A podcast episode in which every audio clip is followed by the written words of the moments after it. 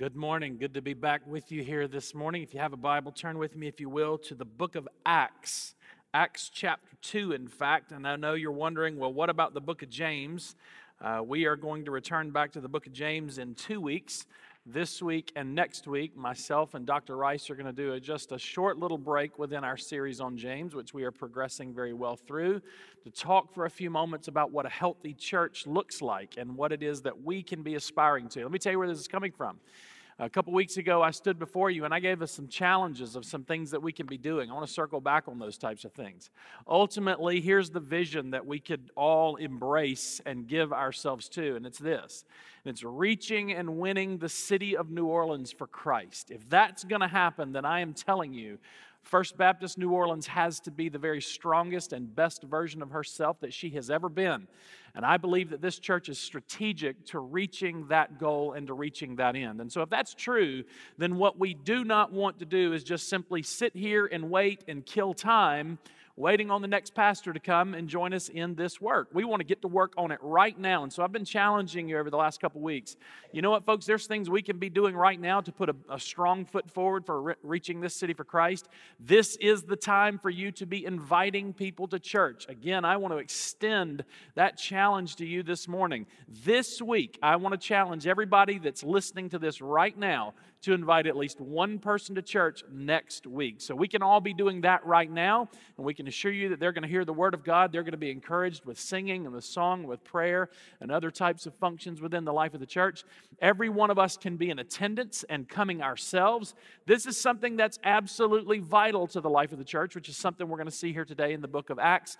And then all of us can be giving financially and our time and our resources to the work in the ministry of this church. Again, something that we're going to see together today in the book of Acts, Acts chapter 2. So, again, I just want to challenge you, church. Now is the time to put the pedal to the metal and let's get after it. Let's not sit around and just wait. Let's be doing the very best we can do for Christ and for this church and for reaching this city right now as we pray together for our next pastor as he comes to us uh, soon. So, book of Acts, here's what we're going to do. This week and next week, we're going to look at two passages of scripture that sort of help us think about our moment that we're in right now and how we can be putting our best foot forward. So, the book of Acts, chapter 2, you remember the story of the book of Acts.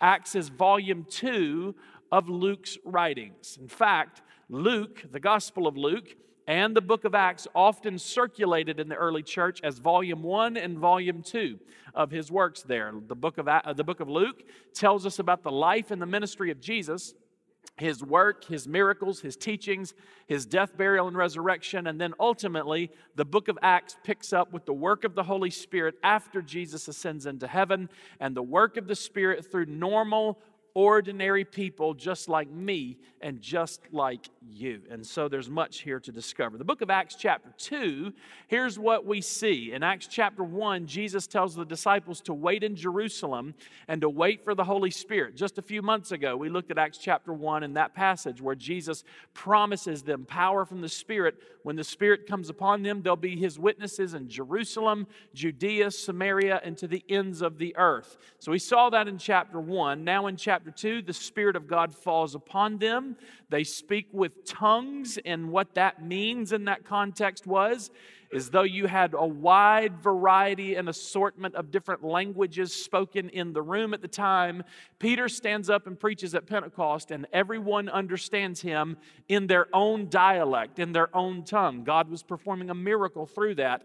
And that day, 3,000 people come to faith in Jesus Christ. And then, once that happened, the church of Jesus Christ is born.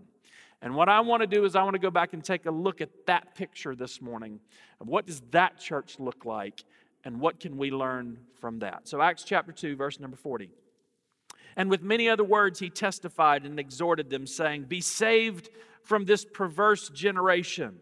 And then those who gladly received his words were baptized, and that day 3,000 souls were added to them. And they continued steadfastly in the apostles' doctrine, and in fellowship, and in breaking of bread, and in prayers. And then fear came upon every soul, and many wondrous signs were done through the apostles. And now all who believed were together and had all things in common, and they sold their possessions and their goods, and they divided them among all as anyone had need. And so, continuing daily with one accord in the temple and breaking bread from house to house, they ate their food with gladness and simplicity of heart, praising God and having favor with all people. And the Lord added to the church daily those who were being saved. Let's pray. Our great God, we, we come before you this morning just simply asking for your blessings and for your help to us. Lord, again, we reach that moment in the week where collectively we join our hearts together to hear the word of God proclaimed, to hear it preached, and to be challenged and exhorted by it. And God, we simply pray this morning that you would meet among us and that you would do the things in this hour that I can't do and that none of us can do. That God, your spirit would fall down among us this morning, that you would address us, that you would confront us, that you would challenge us, you would encourage us. God, you would do the work in us, each of us individually, and also all of us collectively that only you can do. We, we long, God, this morning to hear from you and to hear from your word. So, God, would you speak now to us through your servant and help us to have a better understanding of who you're calling us to be? We love you and we give ourselves to you. In Jesus' name we pray. Amen.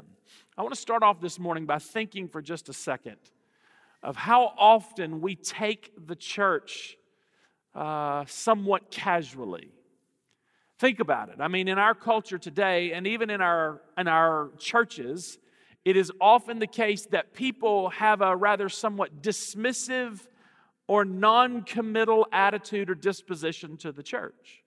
People are very reluctant to go to church. People are very reluctant to join a church. People are very reluctant to give their very best to the church. It is often the case, and young and old, that people are very dismissive or indifferent about the church. But yet, we still claim to be followers of Jesus Christ. Now, you know where I, what I'm about to say. I've said this to you a lot of times over the months that I've been with you already. I take that word following very literally and very seriously. I've said it to you this way a number of times. Followers do what? They go where Jesus goes. Followers love what Jesus loves Followers do what Jesus does. Followers are about what Jesus is about. And so consider our cultural indifference to the church for just a moment. And now hear the words of Ephesians chapter 5 verse number 25. It's an instruction to husbands on how they're to love their wives, but the example that Paul gives to them in loving their wife is actually Jesus' love for the church. Listen to what it says. Husbands love your wives, listen to this, just as Christ also loved the church, watch this, and gave himself for her. Notice Jesus' love for the church. I mean, let's be honest for just a moment. The church is a place where you can get frustrated. The church is a place where you could get hurt. The church is a place where you can grow tired and weary. The church has its warts, folks.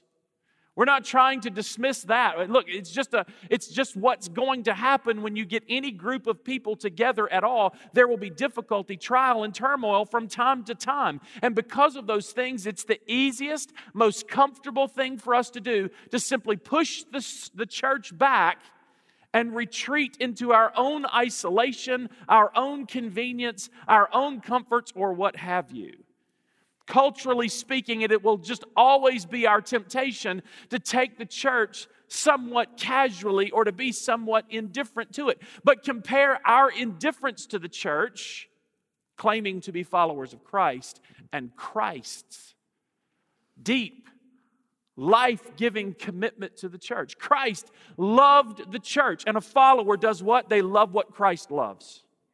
I want to suggest to us this morning there is an immediate contradiction in my life and in your life if you think that you can be indifferent to the church and claim to be a follower of Christ. Because Christ loved the church and followers love what he loves. Christ loved the church and gave himself for her. We celebrate this every time we take communion. We preach this every time we talk about the cross. We talk about Christ stripped naked, bare, beaten, flogged, and scourged, and crucified on the cross. Why is he doing any of that? He's doing it because he loved the church. My dear brothers and sisters, what I hope you see is the immediate contrast between the way Jesus loves the church, commits himself to her, and is all in, and our casual indifference. It just doesn't jive. It doesn't work that way, y'all. I cannot be, listen to me, I'll say it this way I cannot be a faithful Christian. I cannot be what God has called me to be. I cannot do what God has called me to do aside from the church. And listen to me, I say that warts and all. Yes, there are warts. Yes, there are problems. Yes, there are things that frustrate and hurt and all of those things. And you know what? Jesus knows all about that stuff too. In fact, he knows about all that stuff better than you and I do. And yet, he loves the church steadfastly anyway. Amen?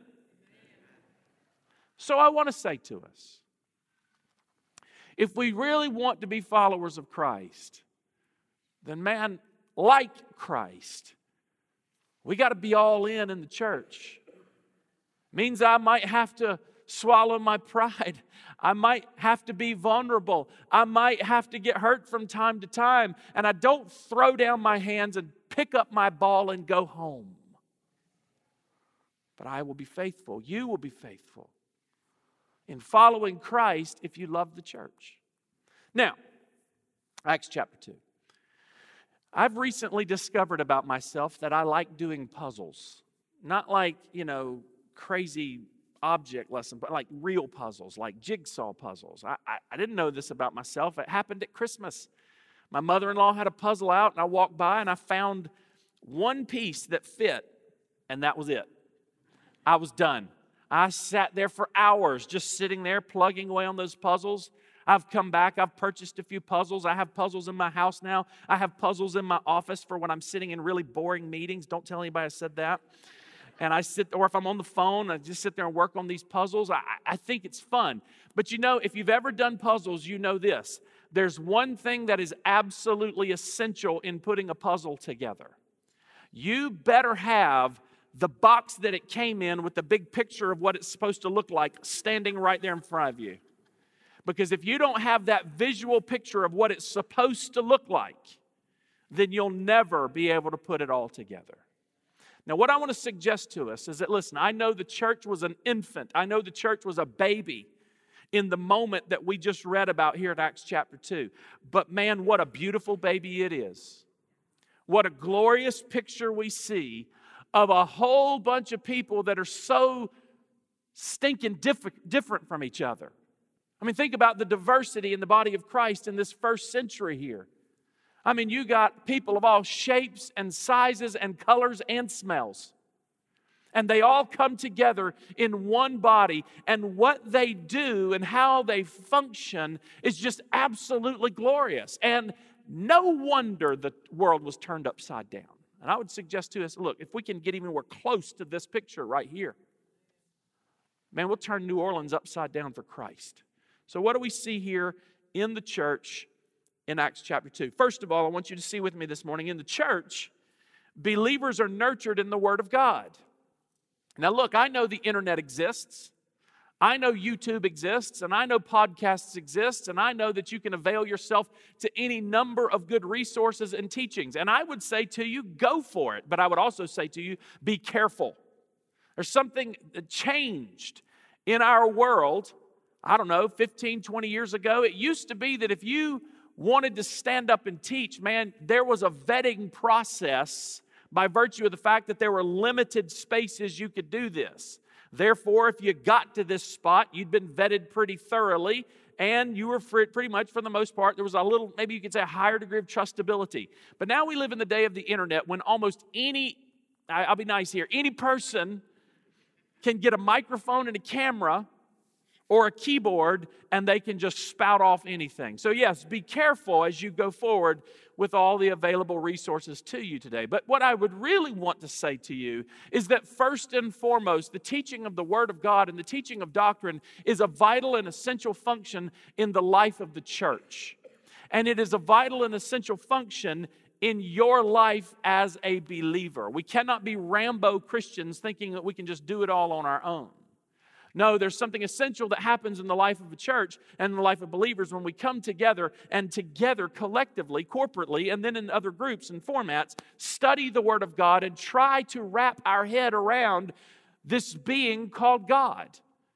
God is, a, is an infinite being We are finite creatures, and that's a difficult task. And therefore, we need encouragement, we need guidance, we need instruction in understanding who and what God is. By the way, did you know that this is one reason that in Baptist circles we tend to put the pulpit right here?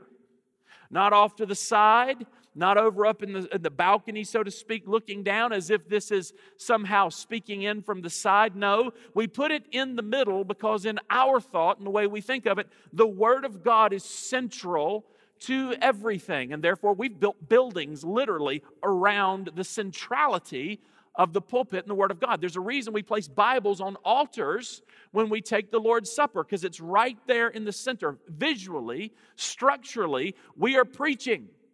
We're saying what we believe, that this is most fundamental to us. Therefore, it is vital that we go through the process of vetting, examining, observing, and analyzing anyone and everyone who would take up the Word of God and speak and proclaim and teach in the life of the church. Notice what they do, verse 42. They continued steadfastly in the apostles' doctrine. These apostles had been with Jesus, walking with him for three years.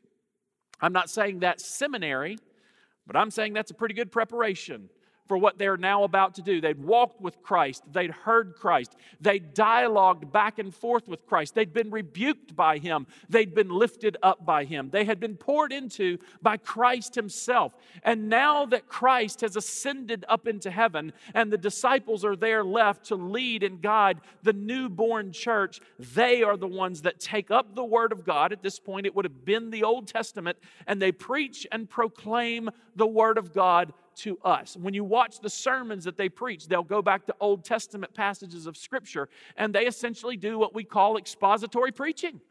They take those passages of Scripture from the Old Testament and they show us how Christ is the fulfillment of those passages, and they teach and nurture the people of God as a result of that. This is a vital function in the life of the church. And so it is something, therefore, that we, the church, must adhere to. It is something that we, the church, must give ourselves to. And it is something that you, the believer, need to take absolutely serious in your life.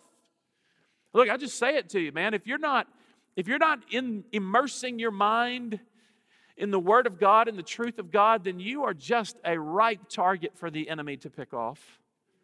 You have no strength. You have no you have no spiritual backbone to fight up against the wiles of the devil and the schemes of the devil that will be thrown at you. And understand this that while it's vital that you yourself are reading and immersing your mind in the Word of God, it is also vital that you're participating in the discipleship arms and, and outreaches of the church. And part of that being the preaching. Listen to what Paul says to Timothy in 2 Timothy chapter 4, verse 1 through 5. Listen to this. You can flip there if you want to, but don't. It's just, you know, I'll read it to you.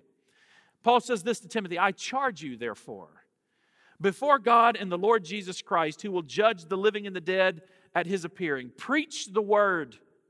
Be ready in season and out of season. Convince, rebuke, exhort with all long suffering and teaching. For the time will come when they will not endure sound doctrine, but according to their own desires, because they have itching ears, they will heap up for themselves teachers. Again, remember, you can find anybody teaching anything these days and they will turn their ears from the truth and they will turn aside to fables.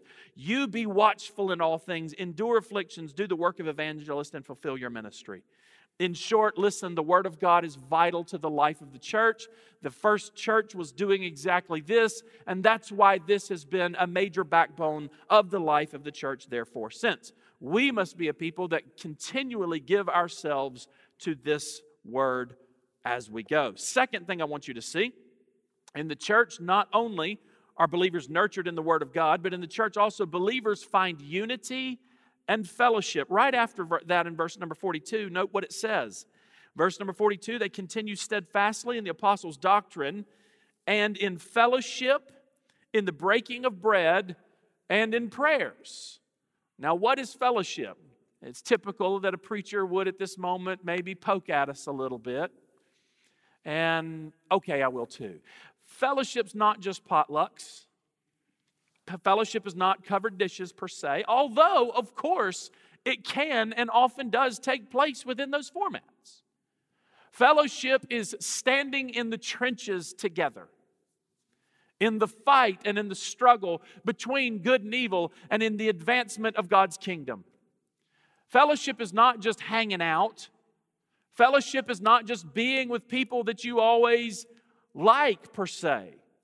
Fellowship is when a diverse group of people that otherwise could never unite around anything come together with a common love and a common mission and throw their shoulder into the cause together. And they realize together that we literally, really, and truly are in a fight between good and evil, between light and darkness that there are two competing visions and ambitions for this world and for this universe one of gluttony, one of, of lust, one of passion and evil desire, and one of purity and holiness and life. One that results in life and one that results in death. And fellowship happens when people from various sides of the aisle, people from various walks of life, people with great differences come together as one and throw their shoulder into that. That's what fellowship is. And yes, you might be eating while you do it. Yes, you might be watching a game while you do it. Fellowship is something much, much deeper than those things. There's the breaking of bread, so they're sharing life with each other, they're praying with each other. Listen, I'll just say it to you this way we need each other. We need each other desperately. The trials that we face, the burdens that we carry, the darkness that invades our life at times. We cannot stand under these things alone. I know I can't. Because of virtue of my position, because of the place that I stand in life and the responsibilities have been placed on me, I often walk around somehow thinking that it's up to me to be strong enough for everybody. But you know what? I'm just like anybody else too. I need people to hold my arms up. And that's what the body of Christ is for. That's what brothers are for. That's what sisters are for. That we would bear each other's burdens in fellowship and in unity and prayer. Hey, man, let me just ask you a question. Is there anybody in this room that doesn't need that? Are there any people in this room that need that? And yet, when we come together, we can be right beside each other and still be hiding from each other.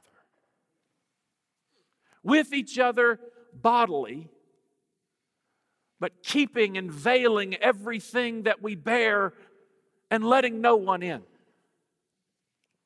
I'm telling you, that is no way to live. That is no way to walk. It will surely lead to discouragement, to depression, to darkness, and to despair.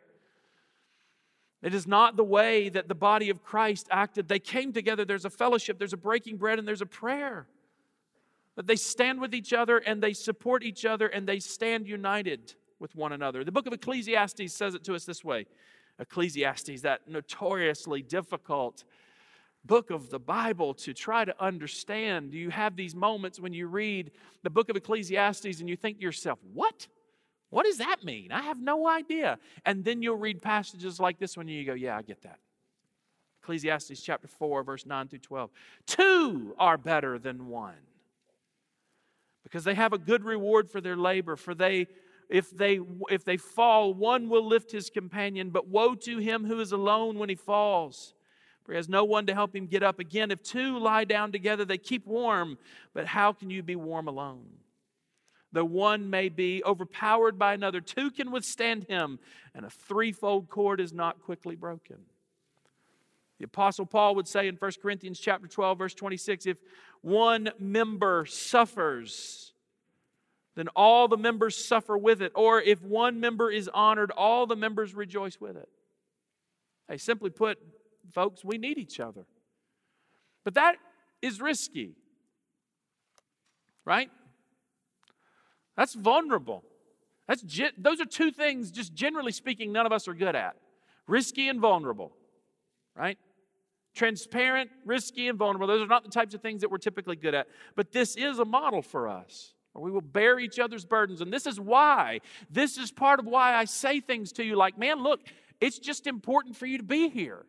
You say, well, I don't have any responsibilities this Sunday. So what? I didn't say anything about that just literally, bodily coming and being with brothers and sisters in Christ and open the doors of our hearts together. I'm telling you, there's life in that.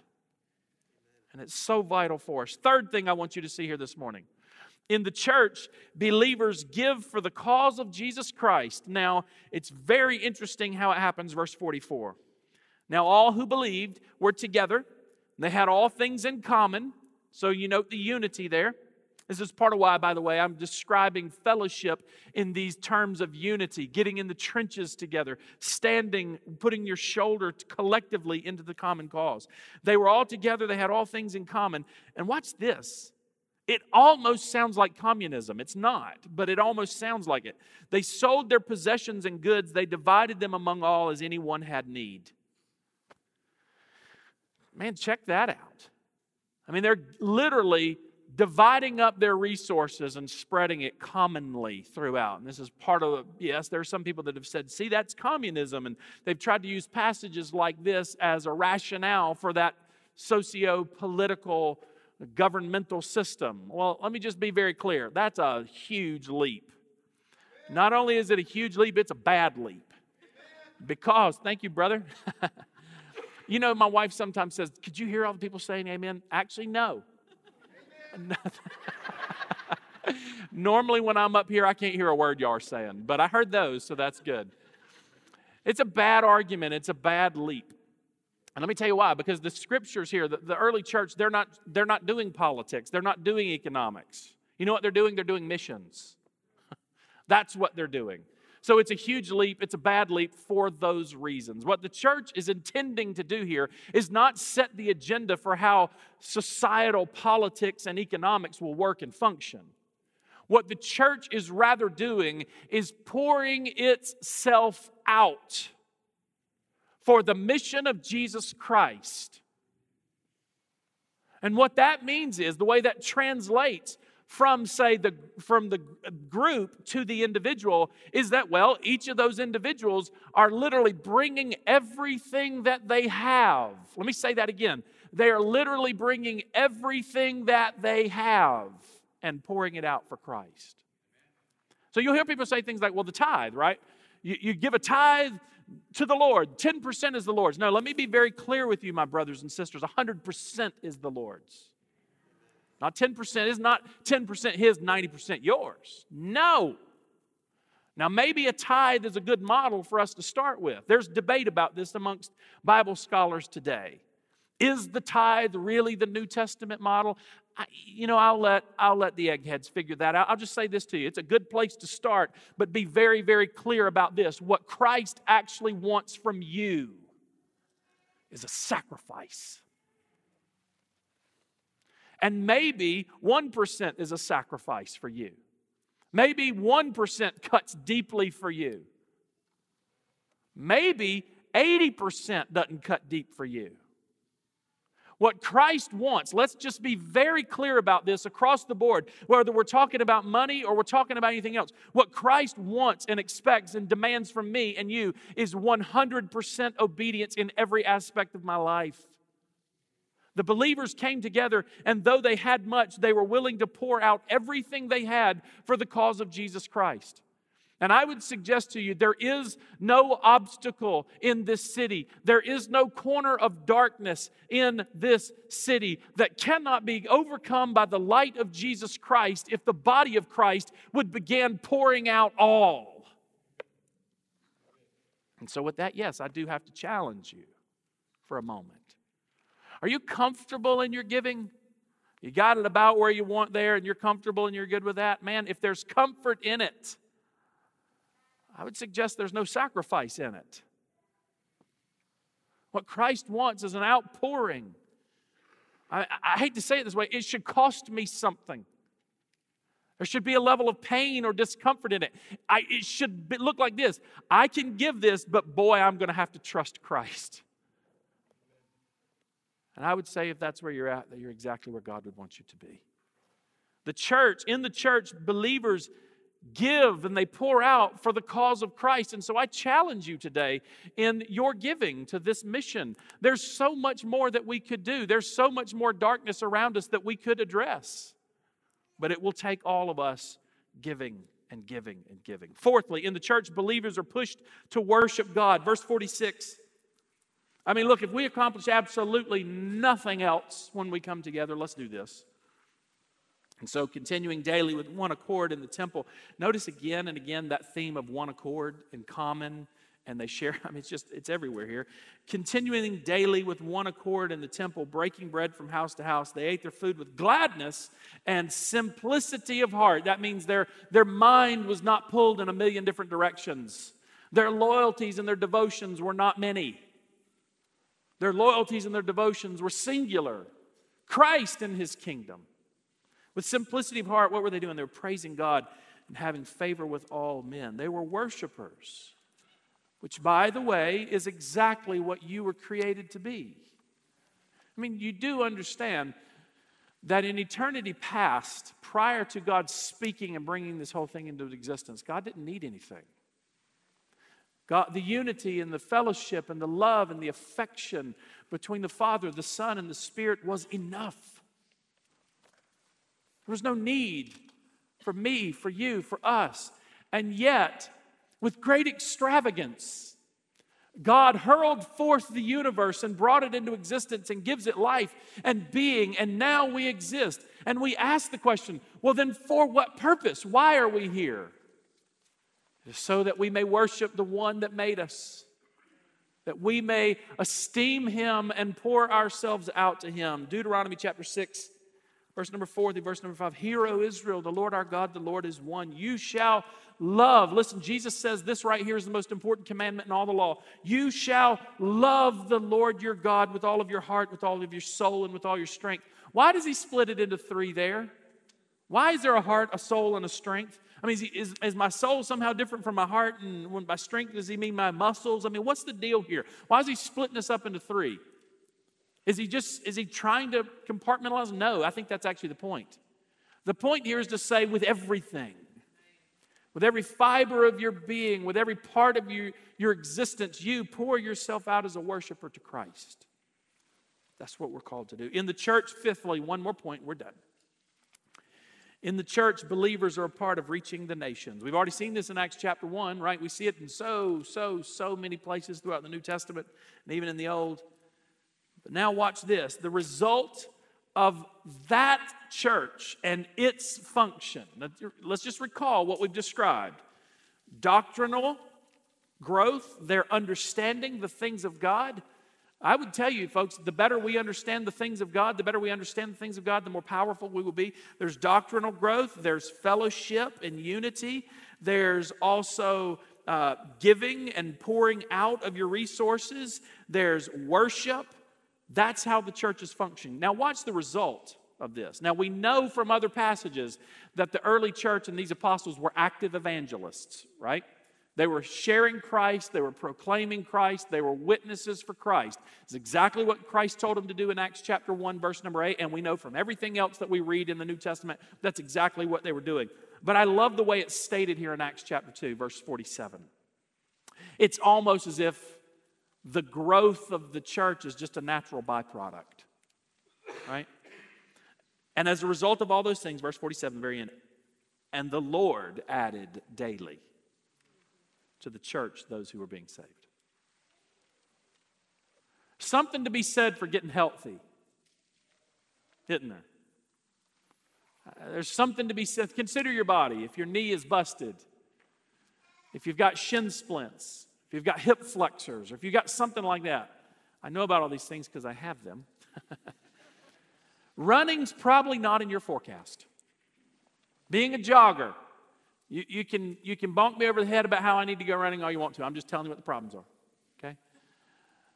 There's something ha- that happens when the body is healthy, it, it has the capacity to do so much more. There's a vibrancy, a liveliness to it, a fruit from it. That is obvious. Something powerful happens in the life of the church when the church gets healthy and and really galvanizes itself around the right kinds of things and the right functions and the right activities. When the church, when the individual people of the church throw their shoulder into the work of Christ as the Bible's described it here, there's something just natural that begins to happen. I, hey, I'm willing to go out on a limb and say it, that it could happen again right here in the city of New Orleans. I, I have this sneaking suspicion. It will take you. It will take me. It will take all of us collectively. But it, listen, the life of this thing is going to be in the individual components of the thing. As we come together as one. One with regard to what? Does oneness and unity simply mean we just get, get try hard to get along? No. Oneness and unity in what we've seen here. Discipleship. Brother, sister, are you taking your discipleship seriously? You say, well, it's not my job to be a preacher. It's not my job to be a theologian. I didn't say anything in the world about your job. You are a believer. You are born again. You are called by Christ just as much as I am to be on mission for Him. Therefore, discipleship is essential in your life. Are you taking that seriously? Do you read the Word of God? Do you seek to understand it? Are you involving yourself in discipleship? Are you committing yourself to the teachings of the apostles? Fellowship and breaking bread. Do, do we, are we like the rest of our culture? Look, this is why I started where I started today. It will always be our disposition to absorb the flavor of our culture. And our culture is one that's completely indifferent to this thing called church. Our world will not so much tell us, more simply influence us and dispose us to think that, eh, it's not that important. No, it's vital. And I know there's going to be times you miss, there's times I miss. But there's something essential that happens when the body of Christ assembles itself together. Just quick anecdote from me. from me personally, you, you know bits and pieces of my story. That I became a professional philosopher studying apologetics, arguments for God's existence. Man, I've spent years and years of my life in the weeds of academia, in philosophy, dealing with these nuanced arguments. And I could stand here for hours and nerd out with you about all the details of things, and I'd have a blast. But can I tell you something? When I put my head on the pillow at night and rest in the Lord Jesus Christ, you know what comforts me? You know what does it for me that actually causes me to believe and inclines me to believe? It's none of those arguments. I think that I think a lot of those arguments work on a logical, rational level. In other words, I walk them through and I come to the conclusion at the end logically. I say, yeah, logically speaking, there is no other conclusion other than there is a God. But existentially speaking, when I put my head on the pillow at night, my rest and my comfort is not in those arguments. That's not what does it for me. Can I tell you something that does actually do it for me? Something that actually I do find myself in these moments generating belief and finding myself just caught up in believing? It's listening to you sing. That's not intellectual, it's not academic.